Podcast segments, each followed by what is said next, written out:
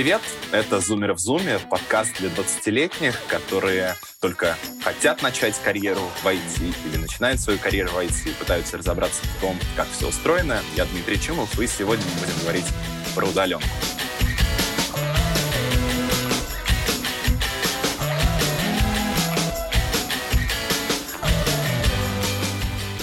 2020 вряд ли кто-то сможет назвать скучным. Мир трансформируется с бешеной скоростью, меняется и рынок труда, и наше поколение одно из самых пострадавших.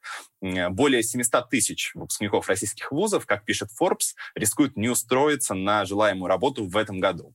Сегодня я общаюсь с ребятами, которым повезло, наверное, больше, и они все-таки смогли этим летом, несмотря на коронакризис, выйти на стажировку и сейчас работают в IT-компании «Крок». Мы поговорим, как у них это получилось, каково это стажироваться на удаленке, и попросим их поделиться своими лайфхаками. А вы подписывайтесь на нас и делитесь своими впечатлениями в комментариях, задавайте вопросы. Ира, Никита, привет. Привет, привет. привет.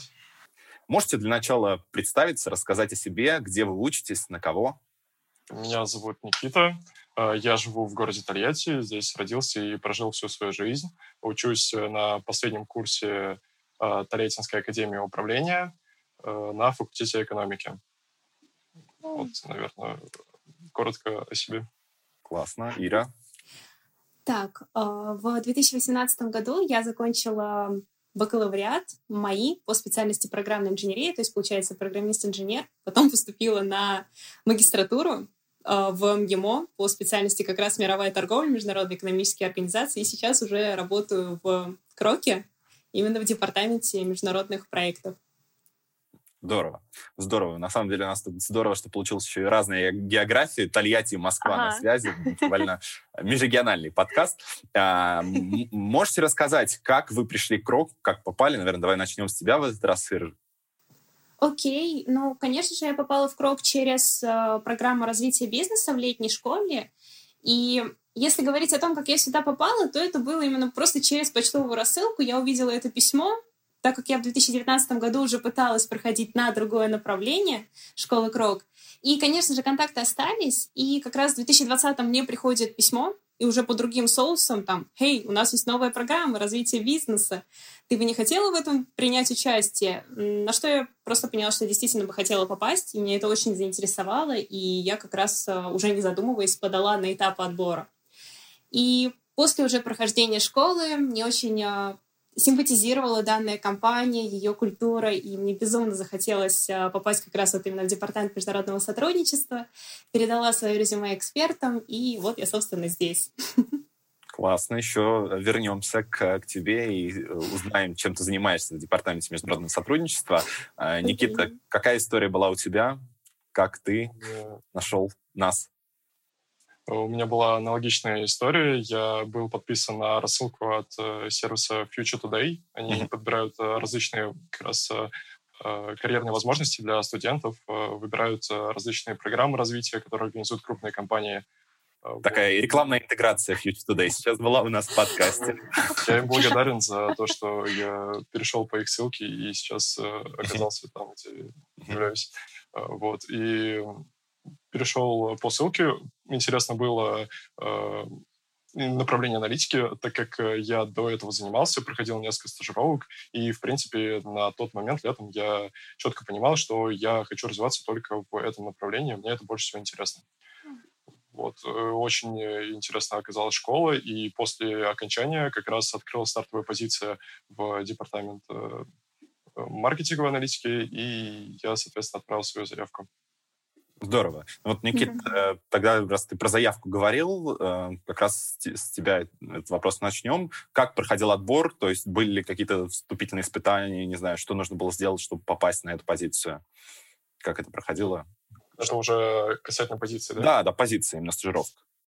Да, соответственно, написал HR-менеджеру, потом прошел собеседование с руководителем своего отдела, позже прошел еще одно собеседование с э, директором департамента. Mm-hmm. На всех этапах э, дали согласие. Меня самого очень впечатлили сотрудники, ответили, в принципе, на все интересующие вопросы. Mm-hmm. у меня ожидания полностью оправдались. Вопросов, в принципе, не было, идти или не идти. Ну, то есть э, были три собеседования, получается? Да. И все в онлайне проходил? Да, да. да. А как вот был ли у тебя опыт до этого про прохождения собеседований, может быть, интервью в, в офлайне? Э, насколько этот опыт отличался? То есть было ли легче общаться, условно, с директором департамента, с топ-менеджером там, по, по Zoom, да? Или легче, удобнее все-таки, когда лично, и можно что-то показать, рассказать о себе? На как самом деле, я, исходя из своих особенностей, мне кажется, что мне, наоборот, э, гораздо комфортнее и удобнее было как бы на своей территории, в своей uh-huh. комнате э, с помощью интернета, а не лично где-то в чужом офисе. Я думаю, uh-huh. то, что это, наоборот, э, сыграло мне на руку. Ты более уверенно себя чувствовал на да, конечно. своей квартире. Интересно. Интересно. Ир, как у тебя отбор проходил на, на стажировку?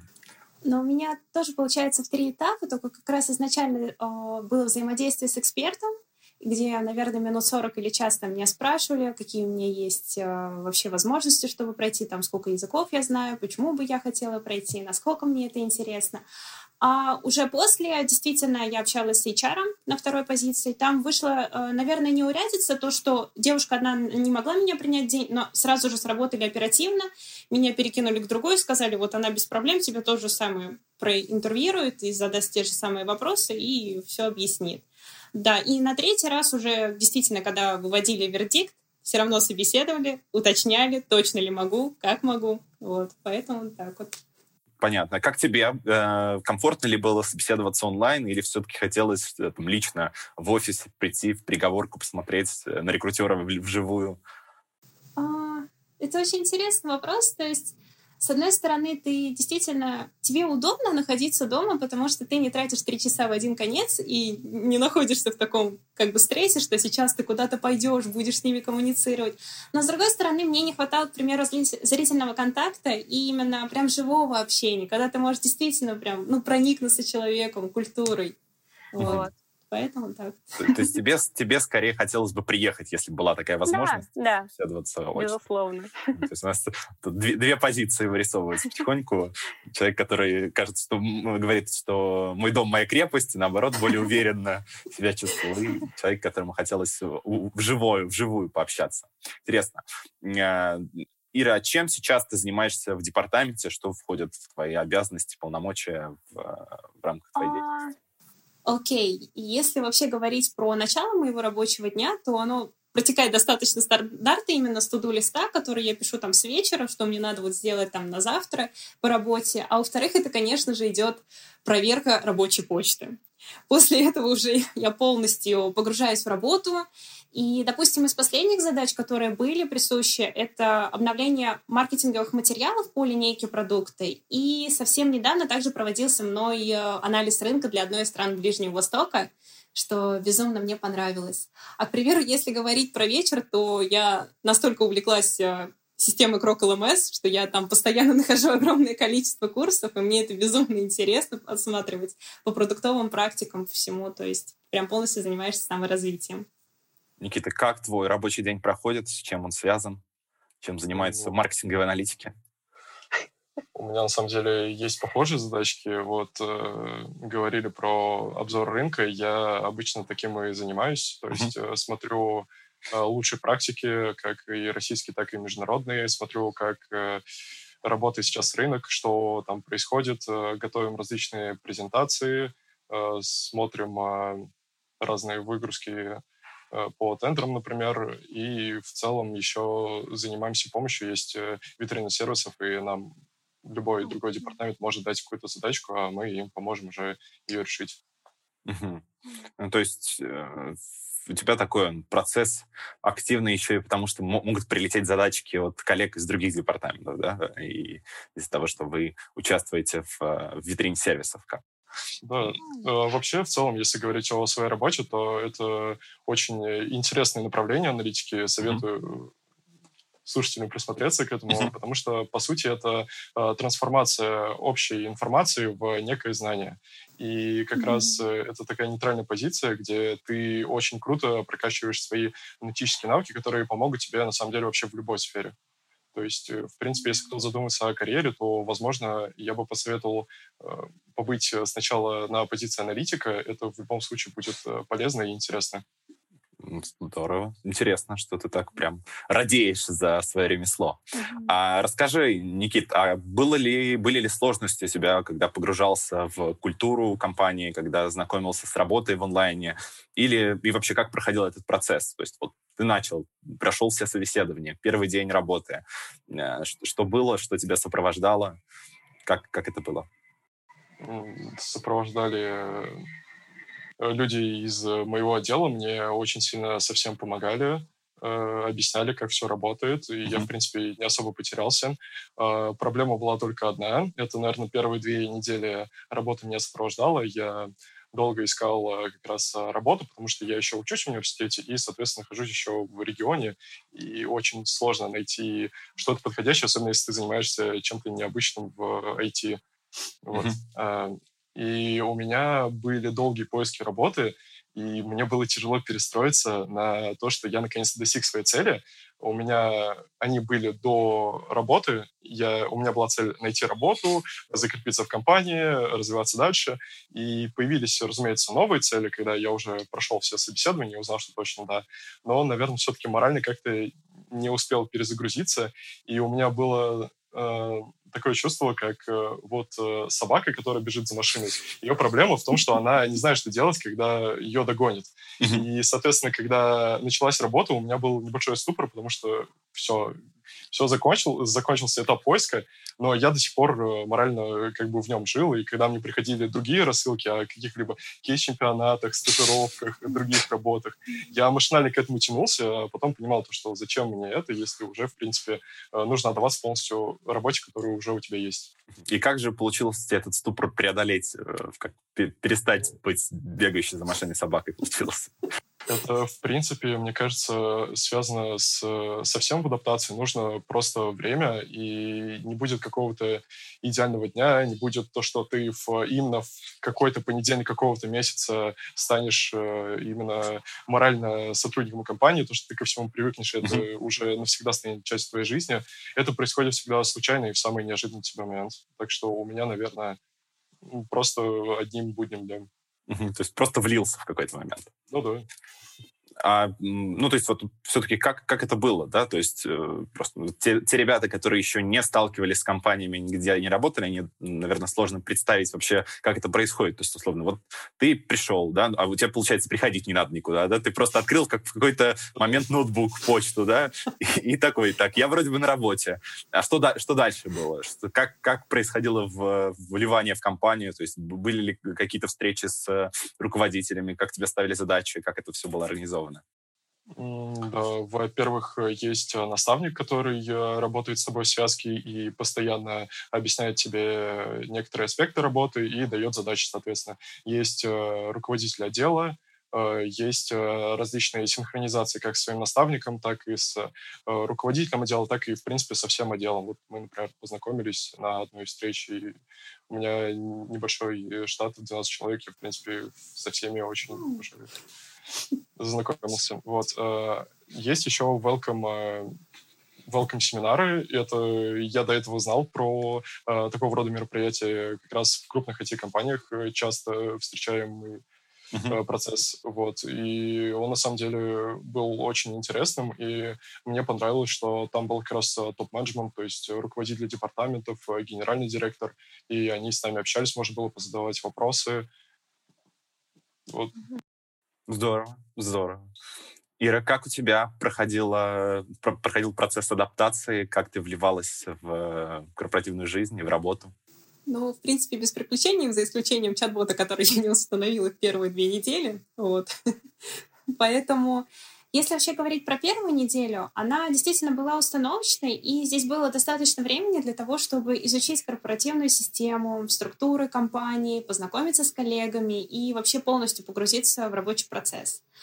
И я здесь полностью соглашусь, что в период адаптации на удаленке мне очень помогли welcome-семинары, в которых тебе вот действительно все по полочкам раскладывают, куда бежать и писать на почту в случае ЧП. И как раз именно вот на welcome семинарах действительно была возможность позадавать вопросы топ-менеджменту компании, что с одной стороны шок, а с другой стороны является бесценным для нового сотрудника, потому что можешь задать ну, все, что тебя как бы интересует по поводу компании и дальнейшего там продвижения.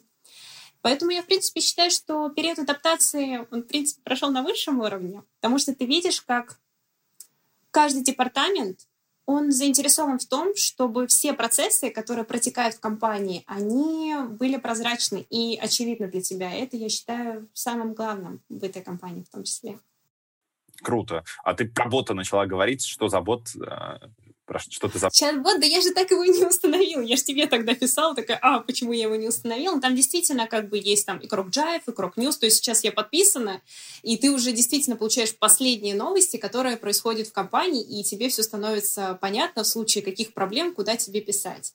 Ну и вот по welcome семинарам там тоже тебе наглядно объясняется, что вот смотрите, они у нас есть, обязательно на них подпишитесь, все у вас будет прекрасно, и вы быстрее сможете адаптироваться. Здорово, здорово. А, расскажи, а вот с точки зрения именно рабочих задач, то есть как они приходят, откуда появляются, где вы коммуницируете uh-huh. с коллегами по рабочим задачам? Uh-huh. Ну, как уже было мной сказано, это непосредственно по почте, по большей части, но в какой-то момент времени я поняла, что мне этого было недостаточно. Это спокойно обсуждается у тебя с ресурс-менеджером и твоим наставником, который тебе вот выдают. И выдают, окей, закрепляют, извиняюсь. Вот. И, конечно же, э, здесь огромная заслуга вот моих наставников, потому что они услышали меня, они поняли, что мне комфортнее, к примеру, через мессенджеры. Они такие, да без проблем, ты звони нам, пиши в любое время суток, лишь бы тебе были понятны, какие задачи, чтобы ты быстрее влилась вот в коллектив, в компанию. Вот, поэтому, собственно, мессенджеры, э, почта, э, по Zoom созваниваемся постоянно, отслеживаем прогресс, и все. Вот, кстати, про Zoom и про видеозвонки. Mm-hmm. Как часто у вас такие встречи синхронизации проходят? То есть вы прям постоянно работаете вместе или э, там устраиваете такие Zoom, Zoom коворкинги? Или когда нужно обсудить что-то, именно какая-то встреча такая э, творческая, дискуссионная, либо, наоборот, э, поговорить про результаты? Как это происходит обычно? А, раз в неделю в пятницу мы всегда стабильно разговариваем о результатах, но, к примеру, вот как было вчера, то есть мы созвонились, там меня представили другим уже коллегам, потому что у нас постоянно всегда меняется, и люди приходят из разных департаментов, и мы с ними также вот э, коммуницируем. И мне им представили, мы пообщались на разные темы, то есть сказали, какие у них обязанности, какие у меня, чем они мне могут помочь, чем я. То есть, получается, где-то мы можем два или три раза в неделю созваниваться, и это, наоборот, только прекрасно, потому что как раз вот нехватка живого общения, она этим компенсируется. Угу. Интересно. Никита, а как у тебя с задачами? Вот ты там рассказывал про витрину сервисов маркетинга. То есть прям задачи тебе падают из витрины на почту сразу или каким-то образом распределяются они? Э, как у вас этот процесс организован? Ну, я думаю, то, что в будущем, наверное, будет э, сразу оттуда прилетать задачи, а сейчас пока что я выполняю не целые задачки обычно, а какую-то эпизодическую роль. То есть мне дают э, часть э, какой-то большой работы выполнить. Вот, и обычно это от коллег в отделе маркетинговых исследований. Угу. Ну, то есть э, тебе пишут в, ч- в чате, вы списываетесь по рабочим задачам или пишете друг другу там в почте, как это обычно? Ну, обычно формулирование задачи и постановка идет как раз через почту, и угу. у нас большинство э, фиксируется в Asana.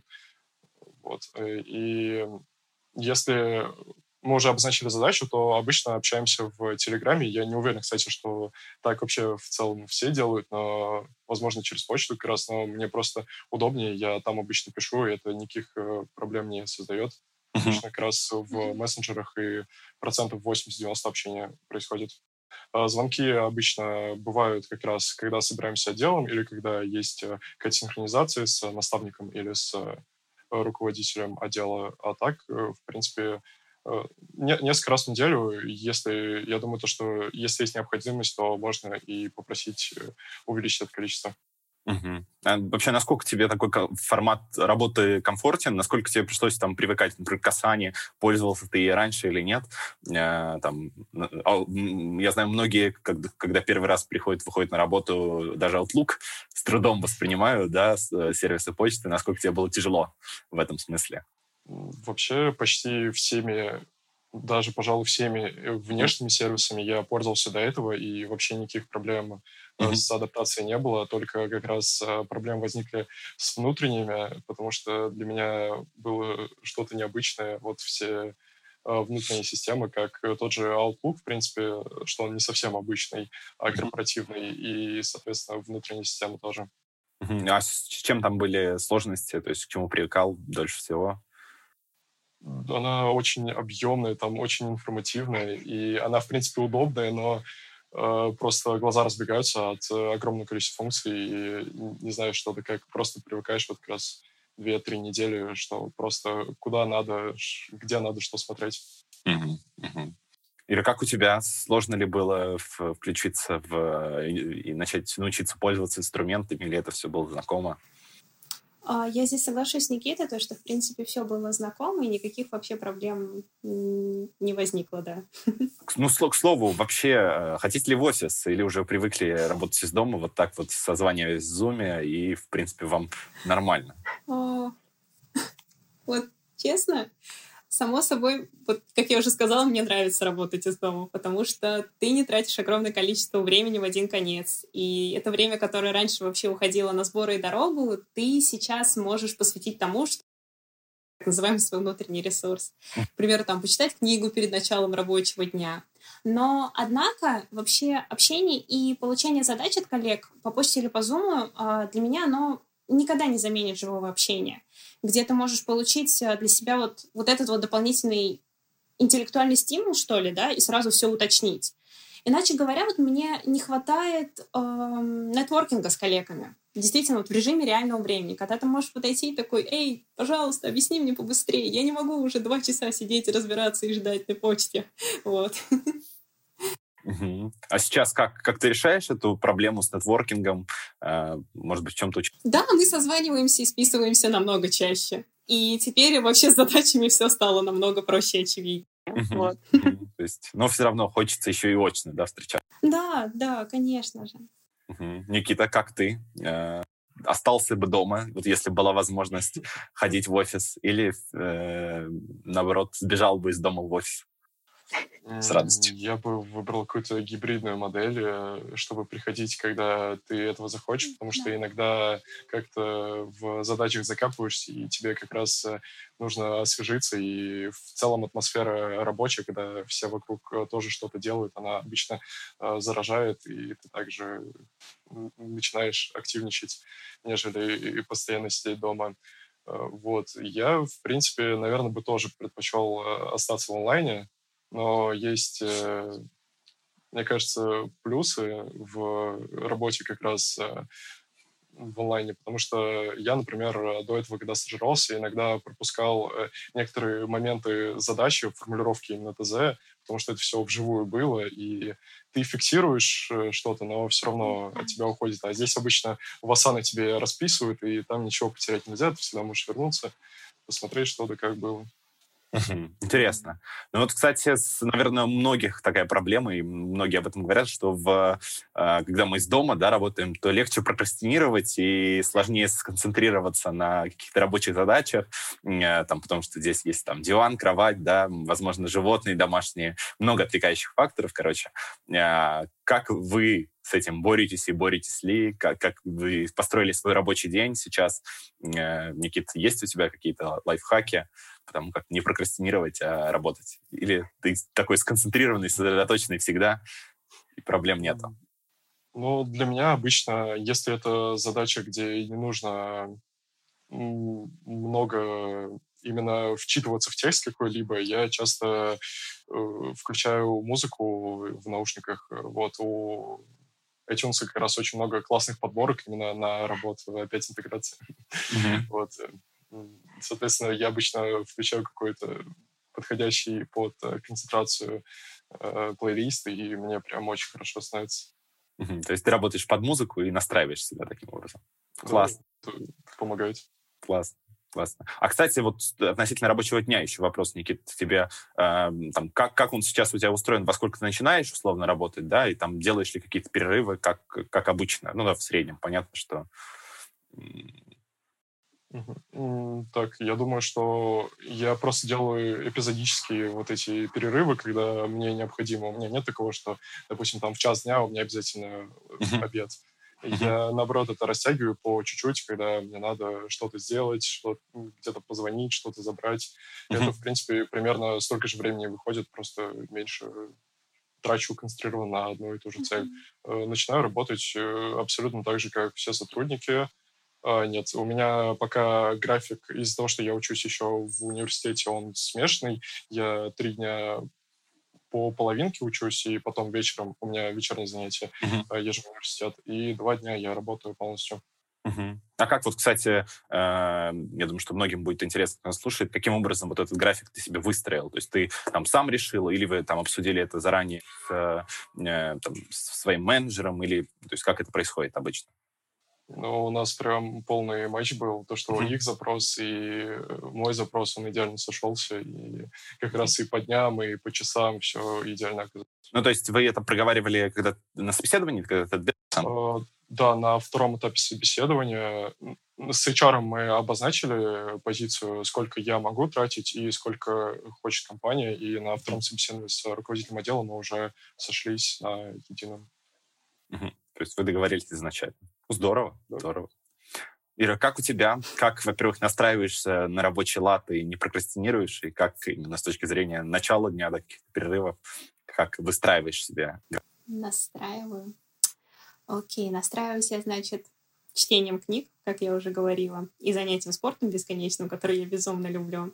А уже как раз вот в 10 часов, как я говорила, смотрю туду-лист с вечера, такие, отлично, сегодня задачи такие, проверяю, что по почте, После этого, конечно же, тоже присутствуют эпизодические перерывы, когда там, знаешь, там на обед, еще что-то. И времени действительно тратится намного меньше, мне кажется, если бы ты был бы в офисе или там где-то в другом месте. И в дальнейшем уже все просто там крок ЛМС и вебинары, которые вечером проходят, потому что это очень интересно для меня. Интересно, интересно. То есть, но прокрастинация, э, приступы прокрастинации не нападает? Нет, наверное, я просто концентрируюсь на задаче, и пока ее вот не добью, я не уйду из этого процесса, и пока я ее не отправлю в том числе. Вот. Да, интересно у тебя спросить, вот с точки зрения совмещения с учебой, насколько тебе удается, насколько стало сложнее, да, вот э, сейчас, я думаю, что уч, учишься ты уже очно, да, э, и ездишь в ВУЗ. Э, как по загрузке себя чувствуешь? Ну, у меня просто университет как раз выстроил такую систему, что третий, четвертый курс э, студенты уже практикуются и совмещают э, работу с учебой, учеба по вечерам, а, соответственно, стандартный рабочий день, он как раз укладывается вместе с, э, с mm-hmm. учебой вот. И, в принципе, на самом деле не так сложно, но мой большой совет заниматься спортом, потому что когда ты в тонусе, ты больше можешь работать, соответственно, и чувствуешь себя намного лучше, даже если ты по 10 минут в день что-то делаешь. Здорово, здорово. Очень классно. Спасибо. Ну, вот слово о советах. Что можете порекомендовать тем ребятам, которые хотят начать карьеру, но не понимают с чего, и, и вот какие сделать первые шаги.